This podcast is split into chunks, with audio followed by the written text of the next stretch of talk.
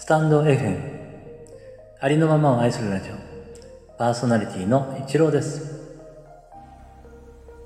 今回は「ここ今ポエム」から「元気な人」という作品の朗読をさせていただきます。どうぞよろしくお願いいたします。ここ今ポエム元気な人。元気な人と話すとパワーがもらえる。だから一人で考え込まないでね。元気な人に触れたらいいの。そして自分が元気になったら今度は自分が元気を与えられる人になる。それでいい。